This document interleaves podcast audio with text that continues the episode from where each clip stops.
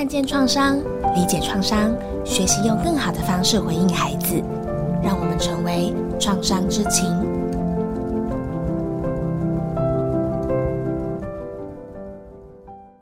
各位听众朋友，大家好，我是儿福联盟儿童创伤疗愈中心的高小凡。今天我们再一次的请到正念工坊的陈德忠执行长，德忠你好，小凡好，各位听众朋友们大家好。在我们上两次的讨论里面，对于正念有了一些了解。那我想在这一次，我们能够利用这个时间，把正念的观念带进去，我们父母跟子女之间的亲职的教养问题上面，还有更多的。是是希望父母跟子女都可以从正念的实践来学习，怎么样更好的产生关联，更好的互动跟相处。德中在之前有提到，人还是需要连结。我的理解其实代表就是关系。那人和人之间的关系，可能再没有比父母子女。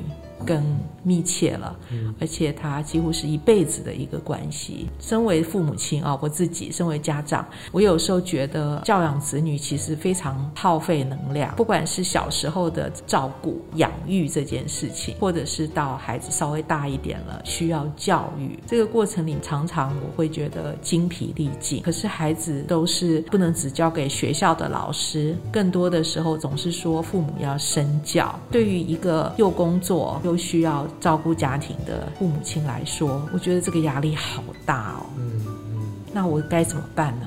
小凡应该讲出了非常多现代父母的心声了。我在想，职业妇女、职业爸爸其实还是占社会上的多数啦，所以我们好像被好几头的压力追着跑。工作肯定是有压力的嘛，财务也有压力，那回家的孩子，我们的时间似乎永远都不够用。很多父母其实道理上也都知道，看过很多孩童教养的书籍，但就是在那个情绪的当口，还是会忍不住把这个情绪发出来，说出不该说的话，或者是做出不该做的事情。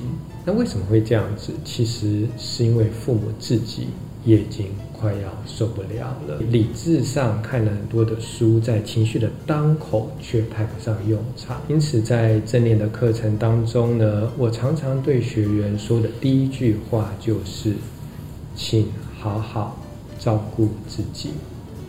我们很难给别人我们自己没有的东西。假设我们自己都情绪满载的话呢，我们要去教。”孩子们说啊，你要拥有高情商，你做事情要专心，然后你不要常常沉迷三 C。可是孩子他学习的主要来源不是你说的什么，而是你每天都在做什么。孩子学习跟成长的来源，除了父母嘴巴讲了什么，还有父母到底每天做了什么。譬如说，你每天自己都在对自己的老婆大吼大叫，然后跟孩子说你脾气要好一点，这个孩子做得到吗？很多的学校老师应该都有这样子的经验。现在的孩子呢，过动特别多，很多很聪明，可是情绪很暴躁，甚至在学校里面，也许会有一些霸凌的情况出现。家长都会叫爸妈到学校来谈嘛。很多的老师都跟我说，他一看到爸妈，其实就知道为什么孩子会这个样子了，因为就是复制父母。每天会有的行为。假设我们能够先把自己照顾好，怎么做呢？上一次 podcast 当中，我们有提到的，像物质感恩法。补充能量法、正念呼吸法，还有营养、睡眠、运动的方式来调节自己的方法，这些东西虽然好像是我们要额外花时间去做，但是请你记得，你每天花在手机上的时间，绝对远远多于你要去做运动啦或睡觉的时间。很多父母可能会反映说，我每天时间都不够了，工作压力那么大，我怎么有时间去好好的照顾自己？怎么有？时间去好好的对孩子说话呢？其实我们可以扪心自问：我们从早到晚有多少的时间是浪费在划手机的上面？只要我们能够抽出一点点时间出来，我们就会有更好的陪伴。举例来说，我们每天忙得不得了，我们好用力，我们努力的赚钱，为什么呢？因为我们希望孩子能够不要输在起跑点上。所以我们花大钱去送孩子学习各式各样的技艺，要他拥有什么力、什么力之类的。在这样子的一个情况之下，孩子累，父母也累，可是我们忽略的是。自己跟孩子之间那种同在的时刻，即使好不容易有一顿饭，你跟孩子是在一起，但父母通常也是在划自己的手机。孩子可能会觉得，这个父母是不是觉得手机比我更重要？慢慢的，他也养成去手机当中寻求成就感跟归属感的方式了。很多人都来问我说，怎么样子去用正念来让孩子的情绪更好？怎么样用正念来让孩子更为专注？我通常的第一个回答是：你先让正念把你自己的情绪搞好，你先利用正念把你自己找搞得更专心一点，让你人在这里，心也在这里。我有一个学生，她是一个企业的高阶主管，是一个女生，她的孩子现在还在读幼儿园，大概三四岁吧。也是一个小女生，但因为她工作非常的忙碌，每天一早就是要出门。她是有司机了，司机会带她出门，家里也有保姆，所以她自己其实没有什么空陪她的女儿。那我就说，你这样子亲子之间相处的质量实在是太低了。他说没办法，我工作实在太忙了，就是可能每天的营业额很高。我说好，你真的没办法提高你的量，但至少你要提高你的值。他每天出门前会匆匆忙忙用一分钟抱一下女儿，然后就出去了。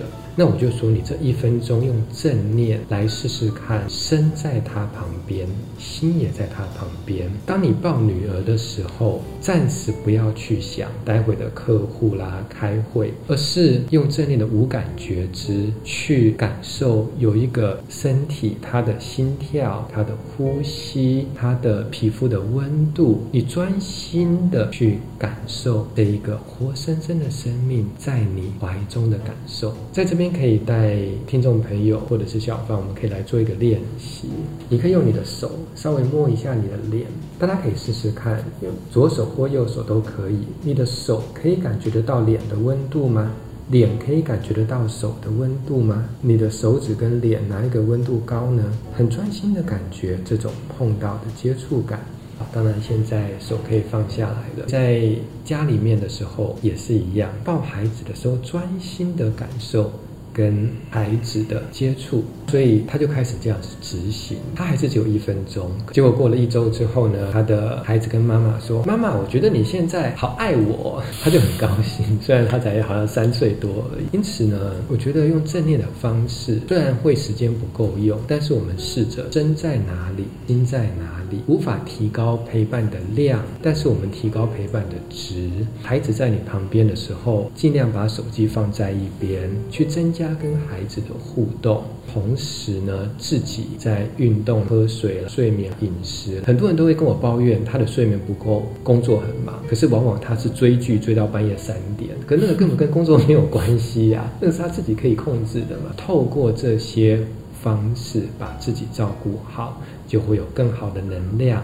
来陪伴孩子哇，好神奇哦！就只是透过真心的跟孩子相处，孩子就可以感受得到。那真的是很鼓舞，因为很多时候你都觉得迫于无奈啊，或者是孩子也不懂，反正他还小嘛。真的是，如果能够做到这个值的上升，对于自己的关爱，也能够让自己有能量去多出来陪伴孩子。听起来这个是一个好好的建议哦，我也觉得我应该要。多实践，不管是在照顾自己，或者是在跟孩子陪伴的这一块，有品质的陪伴。最难的，我自己回想自己的教养孩子的过程里面，总有一个阶段，我觉得孩子他的行为是我没有办法接受的，或者是他的态度是我没有办法接受的。在那个当下的时候，哪怕我再爱他，我都觉得我一定要教他，而且要教会他，一定要把他转过来，因为这些都是危险。的，都是不好的。我不晓得这样子的一种心态，一定要去改变他，他是不好的，是危险的，这些行为是对他是很不好的。这样子常常就会让我觉得我的那个责任变成重点在于要改变他，就是要好用力的去让他记得他不可以再做这件事。但是孩子也有一个很神奇的方法，无视于你，就是他不听你的，要不然就是他可能会反抗，让我更生气。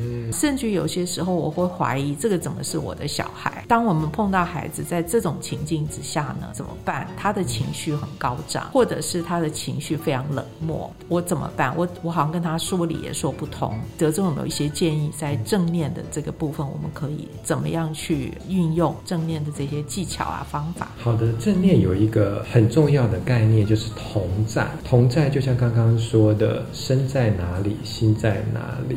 英文叫 present，就是出席嘛。可是这个出席不是肉体出席，是你心也跟他在一起。我除了正念老师之外，有另外一个身份是智商心理师。在做心理智商，我们都被训练，当你想要去治疗一个人前，先建立关系。他不是一开始进来就跟他讲一堆什么 CBT 啊、EBT 什么的治疗方法，而是先把你跟他之间的信任连接。跟关系建立好。假设没有前面的信任关系的话，后面讲再多对他帮助都不大的。爸爸妈妈当然都不是心理智商师，但是原则步骤都一样。尤其孩子越大，爸妈越有这种发现，你用嘴巴讲基本上都是没有用的。不要用手机看电脑，不要看那么多什么什么的，就是顶多最后都是用什么断电啦，一些比较外在强制的惩罚的做法。可是呢，当孩子年龄越大，你会发现你已经管不动。是。父母的那种挫折感也会很大，在你想要去修正也好，或者是所谓的教育也好，之前先来建立你跟他之间的关系，这是第一个步骤。那怎么做呢？我记得上一集当中我们提到，俄蒙的 FB 粉丝页有一个影片，它的故事情节是这个样子的，刚好跟刚刚小范你讲的一样。譬如说，爸爸带女儿在公园玩，女儿玩荡秋千荡得很开心，那爸爸。时间不够了，要准备回去了，跟女女儿说：“来，我们现在就走。”然后女儿就是一直耍赖，爸爸，我不要，我要玩之类的。爸爸听了就很生气：“你到底懂不懂事啊？现在要回去了，待会交通、赛车什么，没办法就用理智来想嘛。那现在我们已经在那边玩了几点？我今天时间都花在你身上，然后现在赶快去，你不去，我这里走，不理你，然后就要就开始哭，爸爸不要什么之类的。顺道一提，那个听众朋友可以去听那个配音配的超好，然后那个动画也超好看的。其实是很多家庭每天都在上演的剧本啊，只是在不同的场合、不同的故事而已。那为什么会这样子呢？我们都学过很多的沟通理论，不只是对孩子，对自己的老公老婆也是常常为了一点小事情就抓狂。关键不在我们理智上不知道应该要好好讲话，应该要陪伴他。应该要建立关系，而是在我们那个气头一来的时候，我们什么理论都抛到九霄云外。我们是用动物原始的反应讲话，所以这个其实会回到上一集我们 podcast 提到的一个自我的情绪关照。假设你能够用三口呼吸法，或者是说先停一下，不要急着把那句指责孩子的话讲出来。你怎么那么不懂事啊？带你弟弟出来都不会这样子，只有你会这样子。那个讲出来，孩子更不会听你的啦。你这么讲出来，后面就不用玩了。因为我刚刚说要先建立关系嘛。可是很多的家长不再建立关系，他们都在破坏关系。那关系破坏之后，后面就是一翻两瞪眼嘛，两个开始是一种对立的状态。那其实就通常结果，大家经历过就知道会是怎么一回事了。家长要沉得住气。要用间接迂回的方式，先把自己照顾好。回到我们一开始小凡谈的主题，这让自己能量很差了，我们怎么样子给孩子能量呢？在我们情绪当口，就像上一集讲的，我们要教孩子用上层脑，不要用下层脑。可是我们自己就要从我们自己开始做起呀。因此呢，也是一样，深呼吸，放松身体，问问自己现在什么最重要。那当你的理性脑发发挥作用的时候，你就会想起来啊，我曾经听过蒙的 podcast，看过尔蒙的脸书，然后曾经有这个理论，然后你就会知道。那这个时候，我再想要再多说一个，这里有一个练习叫做身体扫描，除了呼吸让自己安定下来之后，你来感觉一下你的心情。假设我是那个爸爸的话，我的心情一定超不爽的。就像前面说的，我先来感觉这个心情，允许这个心情，不要急着去推开这个心情，因为以正念的角度来讲，很奇妙的是，我们人人类当遇到心情不好，我们会剧烈的讨厌这个不舒服的感觉。譬如说，当女儿在无理取闹的时候，我们会觉得很不耐烦，不耐烦会觉得脸红脖子粗啦，面红耳赤，那个身体发热，怒火中烧，温度高，那是一种很不舒服的感觉。所以我们习惯性的，我们会很。厌恶那个不舒服的感觉，可是大部分的一般人觉察力没有那么细微，或者没有学过正念，其实是厌恶身体上不舒服的感觉，但是他会把这个厌恶的方向转成外在，是你造成我不舒服的。我讲个最极端的例子，假设今天儿女对你无理取闹，结果你身体好舒服的话，你会很开心，而且你再再再哭大声一点，哇，好舒服哦，好好哦。可是实际上是相反嘛。因为不舒服，这是第一层。那第二层是你讨厌这个不舒服，讨厌这个不舒服。到了第三层，就是你会把这个讨厌的惯性移转，或者我们说是迁怒到外在的这个人身上。为什么父母理智上都知道啦，可是到最后受不了，就是这个反应。除了刚刚说的几口呼吸之外，你可以好好的来感觉一下。哦，我现在身体哪一个地方不舒服啊？原来我觉得时间不够很急，我胃在疼了。胸口在胀了，或者是喉咙在卡了。OK，我允许你不舒服。这个你是我自己身体上的感觉。当你能够宽容、保持自己内在的感觉，你就能够宽容、保持旁边的这个孩子。为什么呢？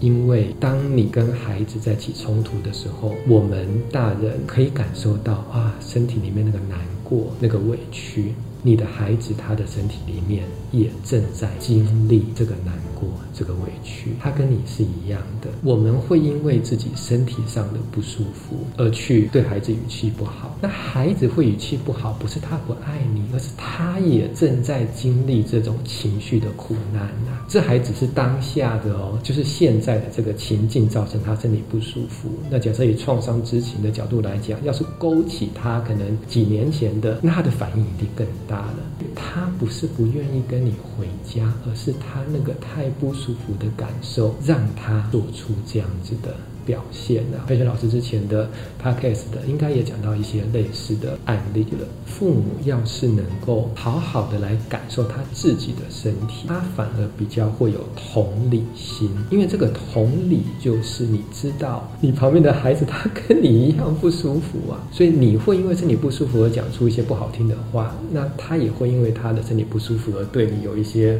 就是好像反抗的举动嘛。所以这个时候其实就是回到以前知行创伤。谈到的，去同理他啊，我知道今天要回家，让你觉得有点不爽哦，我知道你还很想玩，就是你去同理他，跟他在一起，成功的关键是我们先把自己做好。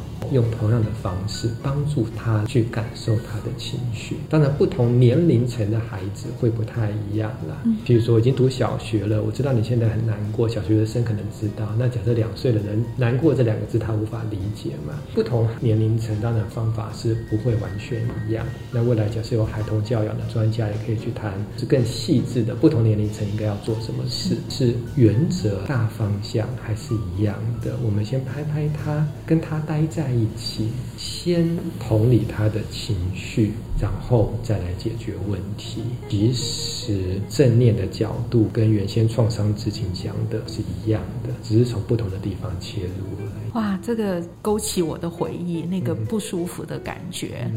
跟你讲一个小故事，在疫情之前有一天，其实是去一家冰店，那一家因为是自助的冰店，于是呢，他帮我做好了以后，就有那个震动器叫我去柜台。台取。我在取的时候，我心里就跟自己讲说：小心拿，小心拿。但是呢，殊不知还没走到我的位置，我就一不小心把那一碗冰给摔在地上。当下我看到那一盘冰掉在地上，我头皮发麻，因为我看到那个碗破的碎片在地上的时候，我就头皮发麻。那个时候呢，柜台的店员立刻过来，就是问我说：“哎，有没有割伤脚啊？”非常非常的贴心的说：“没有关系，没有关系。”然后他就开始收拾。但是我那个头皮发麻的感觉，让我马上就去把我的皮包拿出来，然后我就掏了五百块钱，然后往那个柜台上放，说：“五百块，就是你你把它收下，你赶快收下。”因为那个时候我只想跑走，是我直觉很想赶快跑出去，但是我觉得我应该要陪那一碗冰跟那个碗啊，因为那个一刹那就让我回到小时候，我常常被骂的时候就是打破东西，因为那个时候的环境没有那么好，你打破一个一只碗，你就少一只碗，那我总是会被爸爸会讲说你就是不专心，你没有专心好好的拿，所以他才会就是打破，所以我好像一刹那就回到那个时候去，那个感觉就是好不舒服，可能它是一次小时候的事件，但也许不止发生一次，但是它就累积成我在长大以后还会回想到这样子的一个经验，在我们心理学上，或者是刚才德总讲到那个创伤之情，我们就会认为对于孩子来说，那一些痛苦的经验，或者是他不愉快的经验，很多时候他会留下来，在他的身体或者他的心理会留下。那我们如果把它统称为是有过创伤经验的孩子，或者是那因为我们也儿童也接触到很多，他可能长期在家里面看到目睹爸爸妈妈之间的家暴，或者他自己也曾经被严厉的管教，甚至于虐待啊，或者是疏忽。那他其实这种害怕的，或者是随时都觉得不安全，然后担心被骂、被罚、被伤害的这种经验非常的深。正面也没有办法去针对一些创伤经验，或者是说对于父母，如果看到孩子有过一些以前的经验，不见得是这么严重的家暴啊，或者是虐待，可能就是一些创伤的经验，失掉一个人啊，或者失掉一个宠物啊，或者是一些生命当中的重大事件。那有没有一些正面一些练习可以协助我们来帮助孩子度过？呃，那有没有在正面的这个观念、这个理论上，可以帮助这些父母陪伴孩子？他也曾经经历过这些不好的经验，当下可能因为一个新的事件又触发了他。那所以这个孩子也许是在家里面，但也有可能，哎，这个是学校的老师。有没有一些平常我们可以练习的方法，可以帮孩子度过，或者是成人自己有过这种创伤的经验，但是又被触发了以后，那应该怎么去面对？我想很多人都有一些类似的经验，不见得是冰，也不见得是玩打破，可是都会有我们生命中独特的议题。那遇到这样子的一个情况，我们多半都会用惯性的行为来做嘛，比如说赶快付钱啦，那有些就是大吼大叫啦、无理取闹等等。以正念的角度来讲，假设这个时候我们可以好好的看看自己内在发生什么事情了，我的身体哪个地方不舒服，我手是不是又开始发抖了？或者是念头，脑海当中，也许是一下子几十年前的画面又跑出来了。假设我们能够多花点时间来觉察自、陪伴自己，即使类似的感觉还是会不断的出现，但是外在的行为我们就有了一个刹车。那当我们觉得，哎，原来在这个感觉出现之后，我们未必每次都非得这样子不可。那一次一次的，我们给他一点缓冲的空间，一次一次的情绪出现，我们去感觉他在身体的位置。这里有个身体扫描的练习。的听众朋友需要的话，可以去 YouTube 找陈德忠身体扫描，有我的录音，也来客观的看看啊，那个创伤的念头，那个记忆，它又跑出来了。我们知道那只是一个记忆了，哦，这个记忆出来了，我知道那就只是记忆，记忆不等于我，那记忆就在那边。我们知道了，放下，继续往前走。觉察跟空间拉出来，是我这边觉得我们可以试试看。那我们连续做了三期有关于正念的一个介绍。今天我想我们充分的把这个正念的的一个概念放在啊，我们不管是父母、成年人或者是孩子，就说在这个成长或者是生活里面的这个过程当中，可以借助正念来能够身心安顿，同时也可以照顾跟滋养自己，然后也听到德中讲的，我们可以培养同理心，我们可以知道要去接纳他人，然后彼以那个比较慈爱的态度去彼此对待。我想这些都是正念可以带给我们的一些很好的一些启发。那我们也很希望透过这次的介绍，能够让大家对正念啊产生兴趣。而蒙这些年来啊，陆续的跟正念工坊有一些合作。那接下来的这一年，我们也有计划在跟正念工坊有系列性的一些工作坊呀，或或者是课程的一些学习。像刚才德中执行长提到的，可以大家可以去看网上的一些现存的、已经有的一些正念的影片跟录音。另外呢，也邀请大家未来在尔蒙跟正念工坊的合作的这些课程上面，都能够来参与，让我们共同的来学习，同时也能够关照自己，关照我们身边爱的人。谢谢德中花了时间分享学习正念跟这些日子以来呃实践正念的一个心得。嗯哦，那我们很期待够未来再跟着你一起。谢谢德中的介绍，听众朋友们，今天就到这里结束，谢谢大家的收听，谢谢。